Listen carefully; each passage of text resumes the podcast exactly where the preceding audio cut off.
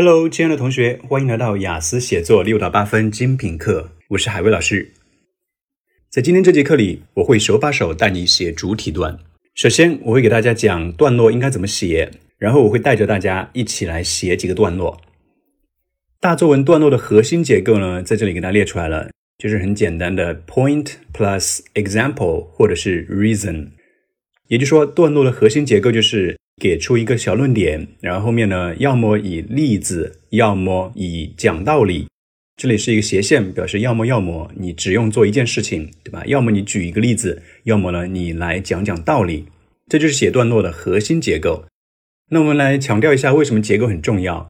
因为写作的时候呢，我们一定要有一个框架。这个我们在前面 C C 那里讲过了，对吗？衔接和连贯很大一部分的考点都在看你的文章结构合不合理，有没有框架。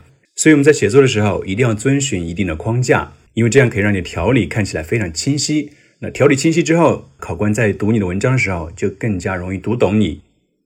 那么下面是一个段落的基本结构。首先在段首，我们写下段落的主旨句 （topic sentence），然后马上列出第一个分论点。分论点之后呢，按照我们上面讲的，对吧？马上给一个解释，或者是举一个例子。嗯这个完了之后呢，我们再给出第二个分论点啊，再进行举例或者是解释。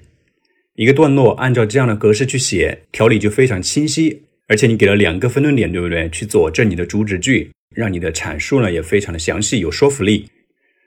我们之前讲过，在写作的时候，你的深度比你的广度更加重要。也就是说，我们不追求分论点的数量，对吧？有些学生喜欢写三四五个分论点啊，其实这是非常夸张的。你不如呢就写两个分论点，不要写太多的分论点，一般的两个就足够了。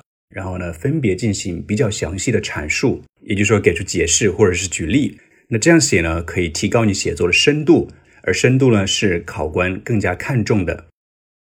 下面是段落写作的具体步骤。我自己写作的时候也是完全遵循这个步骤来写的。我们一起来看一下。